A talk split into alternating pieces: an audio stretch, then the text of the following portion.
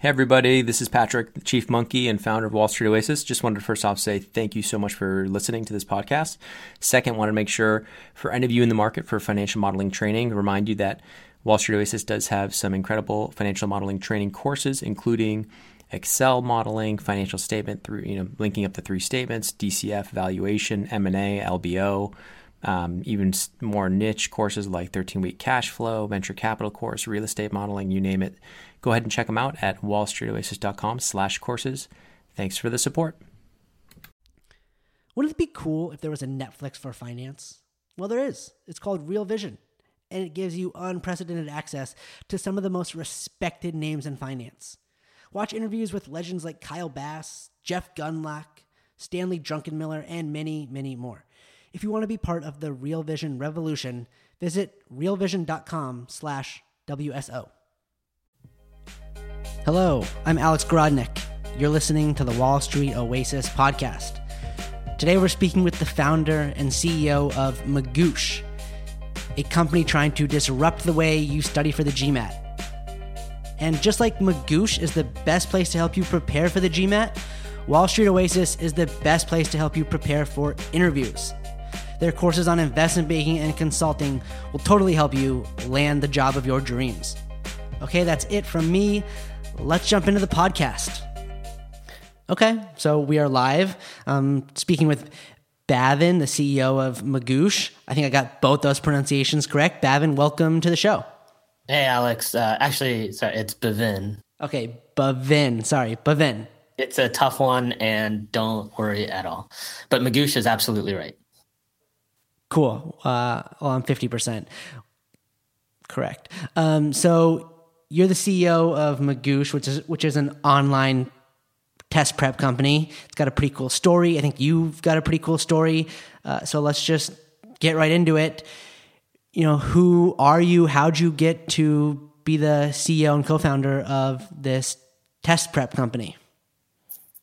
Yeah.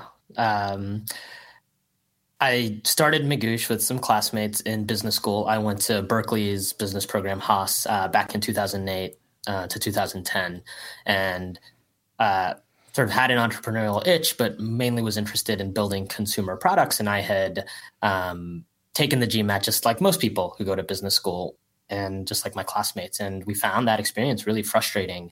Um, I had walked into a store, bought a book that uh, my now wife had used to study for the GRE. I bought their GMAT edition, um, studied with it, took an official practice test later on and realized, wow, this book did not prep me at all. And the official practice test felt very different.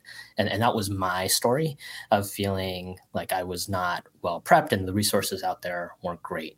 Um, I heard many of many other stories from classmates and uh, from the folks I ended up co founding the company with.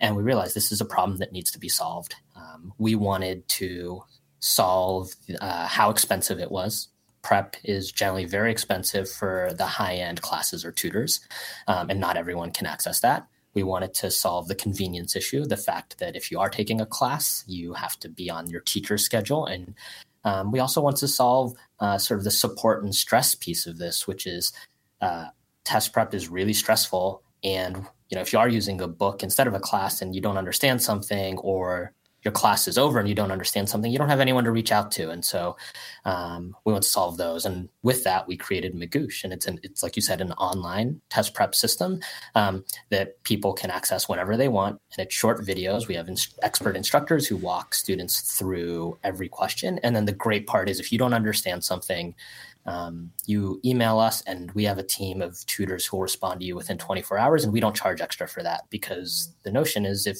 you don't understand something that's our fault and we want to support you because test prep is definitely stressful. Yeah very cool. I used magoosh when i was studying for the gmat to go to business school. I thought it was by far the best product that i saw. I bought some books i went to a course actually at ucla and then i found magoosh and it was just so simple taking questions, getting instant feedback of how to answer that question, how to do it better. So I thought it was fantastic. So I'm I'm a believer of the product. But let's get into before we get into more of it. I want to hear about going to business school in 2008, right in the middle of the crisis. What was that like? Yeah, and then I'm, I'm smiling here on my end, just because of your experience with Magoosh. So you won't be able to see that, but it's a it was big grin on my face. Uh, so yeah, I had come from a background in consulting. I worked at Deloitte for five years out of undergrad, doing technology consulting, and wasn't sure I actually wanted to go to business school. Um, I, I, ended up taking the GMAT because my uh, my mom said, "Why don't you take the GMAT?" And I was like, "All right, why not?" And then started researching schools and researched Berkeley and thought, "Wow, this is this sounds like an amazing school." The class size was fairly small at the time; it was 240 students, so you'd get to know everyone in your class. It felt like it felt very much a community and felt very collaborative from all the research I had done. And I also wanted to move out to the West Coast. I had been on the East Coast most of my life and thought this is where technology is booming. Um, I think I was somewhat fortunate in that I was in school when sort of the crash happened and when um, it was difficult for folks to get jobs. And, you know, we actually saw the class before us struggle to um, find work uh, just because in 2009, when they were graduating uh, in May of 2009, the, the market um, was struggling. Um, but in a lot of ways, we were lucky because there was some rebound by 2010 and when our class was graduating you know we were we had degrees from this amazing mba program at berkeley and people were looking to hire again. Um, but my story was a little different in that um, i did have a guaranteed offer to go back to deloitte if i wanted to. Uh, i'd gone through their graduate uh, student assistance program. Um, but i started working on Magoosh so early while I was in business school that I that's all I knew and that's all I thought I was going to do. So during the summer, instead of taking a traditional internship, one of my co-founders and I actually spent the entire summer um, forgoing any kind of summer salary and just working on Magoosh, thinking this is an amazing opportunity. You're in business school, you're in um, the Silicon Valley area. It's an opportunity to try something, and you know the worst thing that happens is it doesn't work, and you still have a degree from an amazing business school. Um, and so that's the path I chose. And uh, one sort of fun fact is I, I never wore uh, a suit to interview on campus because I didn't interview anywhere because I worked on Magoosh the whole time, which um, it, it, was nice when I saw all my classmates coming in dressed up, uh, doing their interviews. So it was just a. Yeah. That is nice. And it's kind of a common story we hear on this podcast is people go to business school, maybe take a swing for the fences, while they're in business school or right after business school, and then can kind of fall back on the MBA if it doesn't work. But I've never heard, at least on this podcast, about anyone having to go back. Usually, what they their you know big goal uh, ends up working out for them. So congratulations on that. But tell us about how the going to business school like uh, before while working for Deloitte, they sponsor you, they pay for part of it. Is, is that how it works?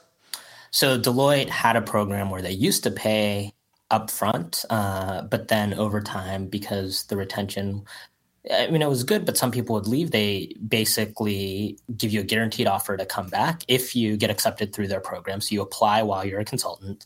If you get accepted, they say you can go to, you know, a, a short list of, of business schools. And if you get in, we have a guaranteed offer waiting for you.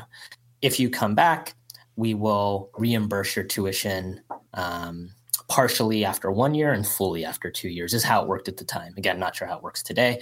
Um, so i was foregoing that. I was foregoing tuition reimbursement by not going back to deloitte and choosing to pursue magoosh instead. Yeah and when you first embarked on this journey did you think okay i'll go do this for two years and then go back? Or did you think no i want to do something entrepreneurial. I don't know what that is but let's go see what see what that could be Oh, that's a great question, and and frankly, I think the answer is neither.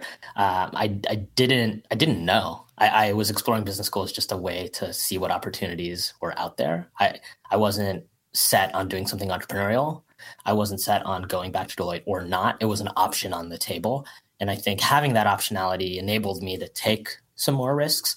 Um, but I thought, hey, business school is an amazing uh, chance to sort of explore uh, and now that I know more about business school, I've learned well, it is an amazing opportunity to explore, but at the same time, you can't completely reset your career. Employers, future employers do care about what you did prior to business school. So the story all has to make sense. But for me, uh, I didn't have clarity or certainty um, and just walked into this. And then I think by the end of year one, I realized, wow, this you know Magoosh could be something that I would love to pursue after business school, and I want to get it to a point where I can keep working on it. And um, luckily, sort of were able to get it to a point where we felt, hey, it's worth spending more time on. Still, you know, weren't certain about the future of it, but we spent more time on it. And now, eight years later, I'm, I'm still doing it. yeah. And I, guess you could say the audience of your cohorts at Berkeley, you said it was 240 people. That was basically an, a fantastic network to go to and say, hey, how was your test prep experience? How much did you spend? How terrible was it for you? And I'm sure you did that and you saw, wow, this system is really broken. How'd you link up with your co founders? Uh, yeah, that's a great point and great question. To hit on the the first note, we did talk to our classmates, and it was amazing to have such a group, like a group of incredible people who we got to be close to, who had just gone through this frustrating, challenging experience, and hear their stories. And it uh, materially informed how we ended up building out the product. Um, and then the way we I linked up with my co-founders was early on we were working on a case competition together, and one of my co-founders and his friend from outside of business school had actually started working on Magoosh um, uh, prior to coming to Haas, and so they'd been dabbling a bit. And when we worked on this case competition together, he realized he really enjoyed working with me and a few other folks. So he um, asked all of us to come over and shared Magoosh at the time what it was with us and said, "Do you want to be involved in this?" And I thought, yeah, this this hits you know everything that's important to me. Um, a great mission. It's a consumer internet based product, and you know I'm in business school. I should take some risks, and I do not consider myself a risk taker. And so I thought, well, yeah, I'll, I'll do this and see what happens. And um, you know, business school is a great, great opportunity to meet uh, uh, amazing people who are doing interesting things, and I don't regret for one minute, you know, taking that risk, and um, sort of encouraged me to take more risks um, later on as well. Yeah, and that makes perfect sense. Business school is a great place to meet co-founders, interesting people that think like you or don't think like you, but uh, kind of a lot of thought-provoking conversations happening all the time. Was it helpful being in business school and starting this business? Yeah, it gave you access to the to the your fellow co-founders, but did Haas like provide you resources that made it easier to start a business or was it would have been easier to not be in business school and starting a business?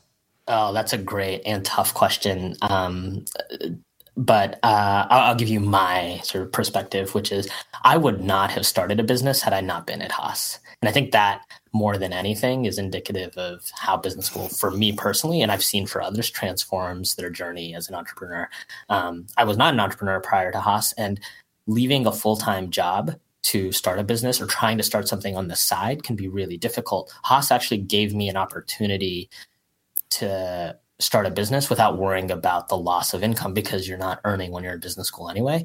And then on top of that, they have an amazing, the school itself has an amazing foundation for helping entrepreneurs. Um, yeah, the specific areas are one, a network. You have a network of past entrepreneurs who uh, have you know, done phenomenal things. Uh, just yesterday, I met up for coffee with a Haas grad from about three years prior to me who recently took his company public. And we were chatting about you know, his experience and my experience. And having that network is is phenomenal.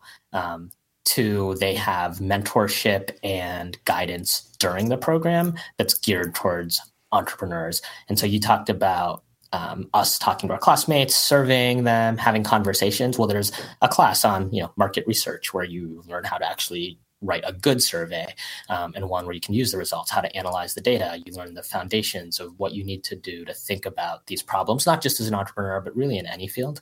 Um, and so, you know, from the network and from the classes, and then um, also just the the supportive nature of your classmates uh, and the fact that people are excited for you when you're taking on uh, a new venture rather than um, you know, folks who, if you're in the working world, might be a little more skeptical. It's like, oh, you're doing this thing, you know, probably not going to work. Or at Haas, um, and I think a number of other business schools, folks are very supportive, and so those three things uh, really made a difference for me. Yeah. So the three of you start out. The one co the one co-founder had already developed a little bit of this and showed it to you and said, "Check this out." And then how did the development and and uh, maturation of the business go from there? Yeah, so uh, the, there were four of us from the beginning, three in business school and one outside. Um, and you're right, the one um, had come to business school with with the one outside uh, with the idea and a little bit of the product and shared it with us. Uh, from there, we we started thinking about okay, how do we? We sat in a room, we whiteboarded more ideas. We had a development team in India. We talked with them about adding more features.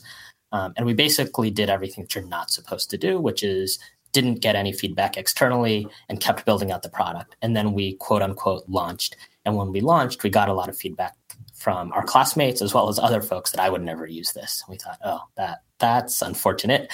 Um, it was an amazing learning experience. And we realized, well, we probably should have been asking for feedback earlier. Um, you know, three, uh, three, four MBAs in a room whiteboarding isn't going to make for a good product.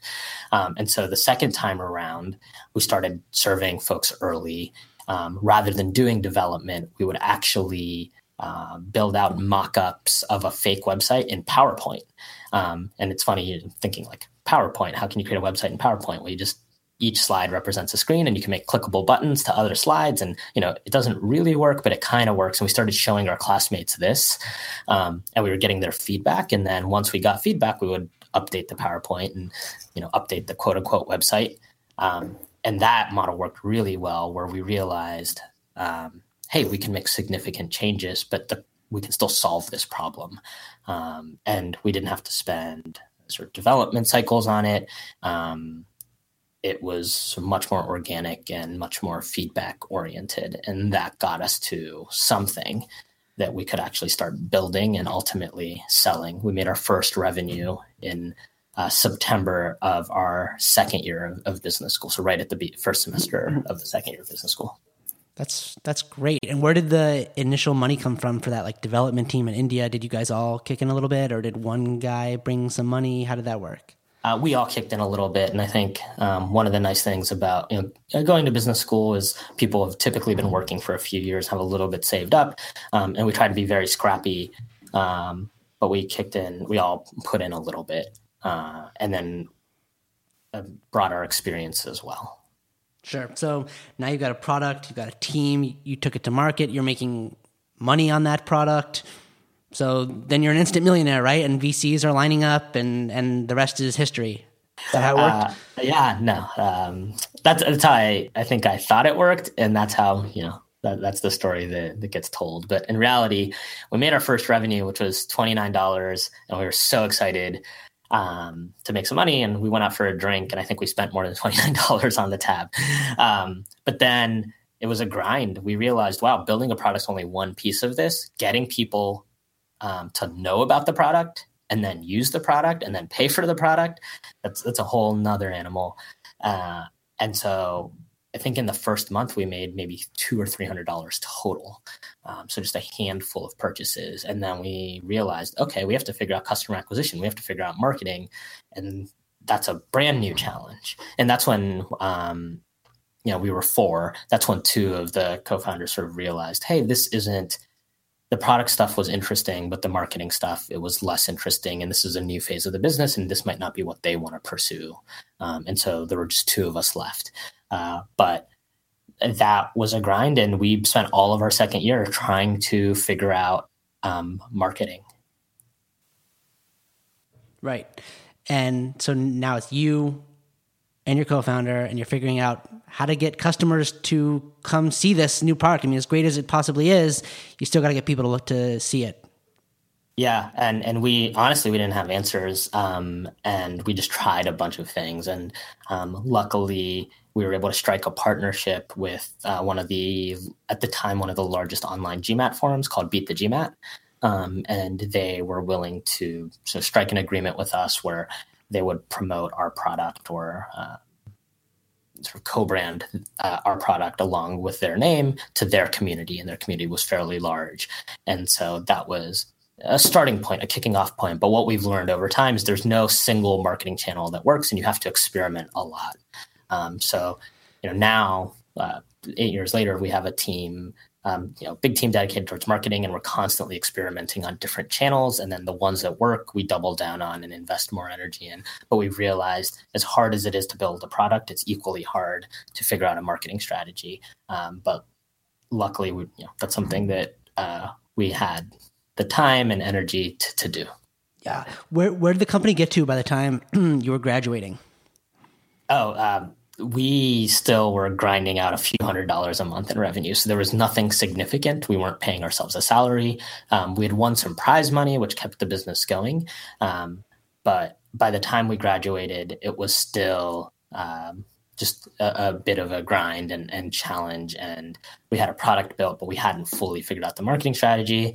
It was that summer after we graduated where we had launched that partnership with Beat the GMAT and we were able to see a little more revenue come in. And I think it wasn't you know the revenue that we hoped for you know that instant millionaire idea that it wasn't close to that but it was enough that it gave us the confidence that we have something here that the people who are paying actually like the product and so if we can find other marketing channels we'll be able to figure out what to do from there um, but when we graduated we had set uh, a runway of about six months. And we said, if in six months we're not in a position where you know we can pay ourselves something, um, we might stop working on this. And luckily, we got to a point where we could pay ourselves something, and we decided to raise external funding.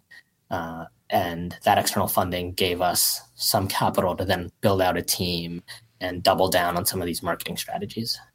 Right. And I read in your blog about the difference between a, a VC backed approach and the approach that Magoosh took, but all businesses need some kind of seed funding to get things going. Um, and that's kind of so t- tell us a little bit about that path. Yeah, so um, you know, at a high level, the VC-backed approach is about companies that, um, whether they succeed or not, could be you know multi-billion-dollar companies because VCs are investing in a number of, of companies and are trying to, um, if they find one really big winner, then it makes all of their other investments work and they have the capital to do that. Whereas we took the more angel route, which is people who are investing their own money. That's what an angel investor typically does. And they want to um, sort of protect their downside. So they invest in companies that have a little bit of traction typically um, so that, you know, they're more worried about the zeros and less worried, I'd say, about the, the billion dollar outcomes. And I'm overgeneralizing. Um, at the time, we didn't understand any of that, but we realized angels liked our story because we had some revenue, and VCs um, struggled with our story because they just didn't see a multi billion dollar you know company. Um, for us, though, you know, it wasn't an easy decision to choose to pursue funding or not. I think some capital can help every company, but there's always a question of, well, if you bootstrap it, you know, grow it on your own at a slower rate, what does that mean? Can you still get to the outcome you want? And so this was a debate that my co-founder and I had where I thought we could potentially bootstrap it and do it on our own. And he thought, hey, the additional capital will give us the fuel we need. Um, it'll let us take more bets. It'll let us be wrong a little bit more.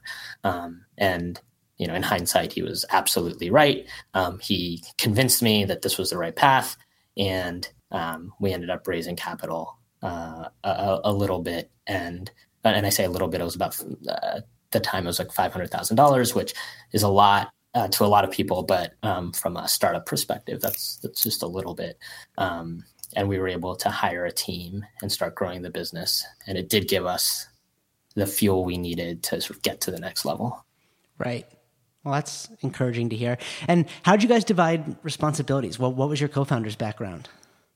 Yeah, he he had a little more work experience. His name was Hansu, and he he was the CEO. So he's the one who pitched the investors, and I would come along for some of the meetings, but he's the one who networked with them. He was thinking about the vision of the company, with certainly with my support. I was thinking more about product, but that was my background coming from technology consulting, what the product's going to look like, and I also um, focused a bit on some of the different marketing strategies um, in terms of like what tactics we're going to execute and what experiments are we going to run. Uh, and it took us a while to sort of figure out these roles, but I think it was really important for any founding team to have some role clarity. It lets you run a little faster. It lets um, it gives you and the people you hire more clarity on who's responsible for what. Right. So you guys are going at this together. Things are going pretty well. You've raised money.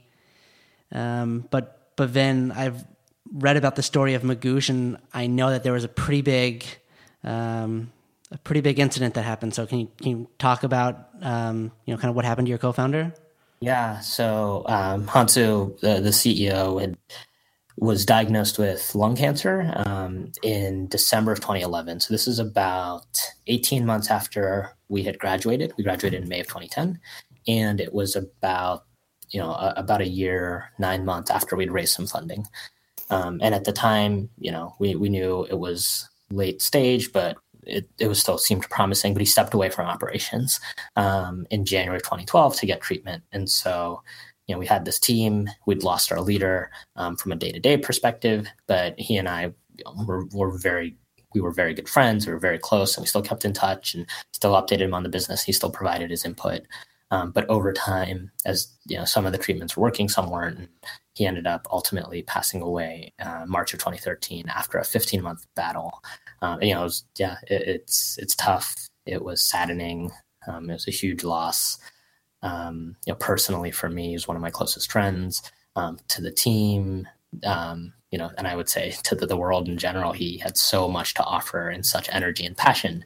And so, yeah, yeah, that's tough. That's that's so terrible. I'm so sorry. I can't imagine what that was like for you, what that was like for your team. How did that change the way you were thinking about about the business? Did it did it make you more resolute on on growing this? Did it did it waver? Did did you think you know maybe I shouldn't be doing this anymore? How how'd you think about it? Um, that's a great question. I think because we had taken external capital and we'd hired a team, I thought, well, you know, we've got to do. I sort of owe it to to them and to him to just try to to move this business forward. But I mean, being open and honest, I I definitely had concerns. I thought, how am I going to do this without him? How can we do this without our leader? Um, and that that was a challenge. Um, but he, you know, encouraged me and pushed me, and you know, the team was still ready to go. And so, um, after we got through some bumps of you know whether the business was viable or not, we started seeing good growth. It definitely made me more resolute and made me realize, okay, we can honor, um, you know, his work and push this business forward. And it's something that you know I I feel comfortable doing um, without him. And so we, we pushed that forward. Well, I like that piece of the story and rising to the occasion and coming together. I mean, I, I imagine this was a pretty uh, bonding ex- experience for, for, for, everybody. Yeah, yeah, I, I think it was. Um, you know, it's it, a loss like this is is really tough, and um, but everyone sort of rallied together and did what they needed to do and stepped into other roles, and um, and we were able to think think about, hey, what would Hansu say? And that that was certainly important and um, able to drive that the business forward, which is phenomenal. Yeah. Well, let's talk about the future. So you guys started with GMAT. Obviously, that was your bread and butter, but you've since expanded into lots of different tests. Where do you go from here? Yeah, so now we have, I, I want to say, eight um, tests and in the GMAT, GRE, uh, LSAT, MCAT, thinking about the grad market, then TOEFL and IELTS is um, English uh, as a foreign language test, and then um, SAT and ACT for high school. Uh, and so we're really pushing a lot, all of these forward. We see such an opportunity. We've seen such success with the GMAT and GRE. I mean, we estimate that 10 to 15% of people who take the GMAT or GRE are um, using Magoosh for as their one of their main sources of prep. And so we've had such good feedback. We've heard many stories like yours where, you know, you've tried other things and then you used Magoosh and you had a really good experience. And so we're now applying that to all of these other markets and thinking about where can we expand from here? Because we, I mean, really Magoosh aims for three things. One is test prep for everyone. Um, test prep is generally very expensive. Magoosh costs about uh, a hundred dollars, give or take, uh, hundred to two hundred one time. So it's not a subscription; it's just you pay one time, you get access. We hope that um, you never pay us again for that same test and you do well and you tell your friends. And then the second thing is we have amazing content. All of our content folks, uh, our core content curriculum folks are um, full time employees. So we don't outsource the content.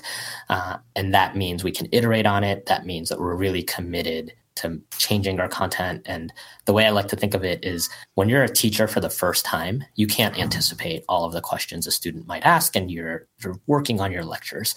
But if you're a teacher for 20 years, you've probably seen every question that you're going to see about your material, and you've refined um, your lectures. And you know there might be a one-off, but beyond that.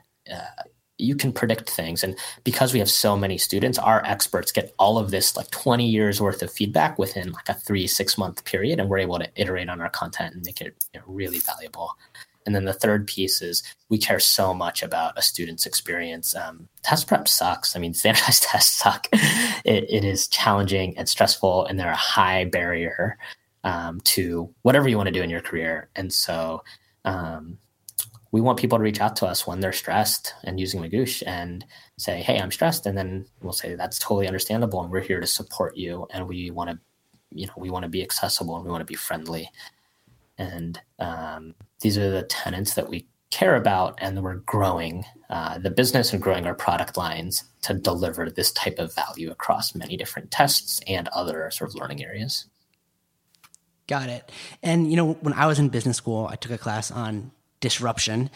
And we learned about the classic pattern of a company starting off in the low end and then moving up market, very similar to Netflix, having a $8 a month um, product and cable companies thinking, oh, that's completely different from, from what I'm doing. And, and then fast forward to today, and now Netflix is disrupting those cable companies. And so it's kind of um, synonymous with what you're doing. So do you hear from you know the, the leaders of big test prep companies. Um, what do they think about you? No, it's a it's a great question. Um, it, it's hard for me to know what what they think about us, and I wouldn't certainly wouldn't want to speak for them. And we've had some conversations with folks like that, and I think everyone's realizing that um, technology is going to play a very important part in education. And I think people have different theses around that. Uh, for us, it's that technology can't fully replace the instructors. Um, and that's why we do have a component where people can reach out to us. Um, but I think everyone's thinking about what that technology looks like and thinking about, you know, companies like Magoosh, or maybe there's um, other companies in other markets out there that we're not in. And how can um, the big companies, the incumbents, make sure they're making use of technology and trying to reach their students. I think the, the core advantage is we are a technology first company. Um, this is in our DNA. This is how we've built the company. Um, and uh, I think that's the advantage that, that we have is well, the execution potential of Magoosh. Right. Well, Bhavin this was really fun talking with you. I, I think it's going to be really helpful for our listeners. Hopefully, they'll check out Magoosh. I know a lot of them are thinking about business school and grad school. So um, I will let you have the last word. But unless there's anything else, thanks so much for doing this. Yeah, no, thank you for having me, Alex. Um, yeah, if someone is thinking about taking the GMAT or GRE, um, which you can both take both for business school, yeah, check out Magoosh. We have a lot of free resources. Uh, and then, like Alex said, it, it worked for him, and I'm sure it'll work for many of you. All right. Thanks again. All right. Thank you. Okay. Thanks for listening today. We'll be back in two weeks with another episode. In the meantime, check out their career guides on Wall Street Oasis leave us a review on iTunes, please, and tell your friends. Thanks for listening.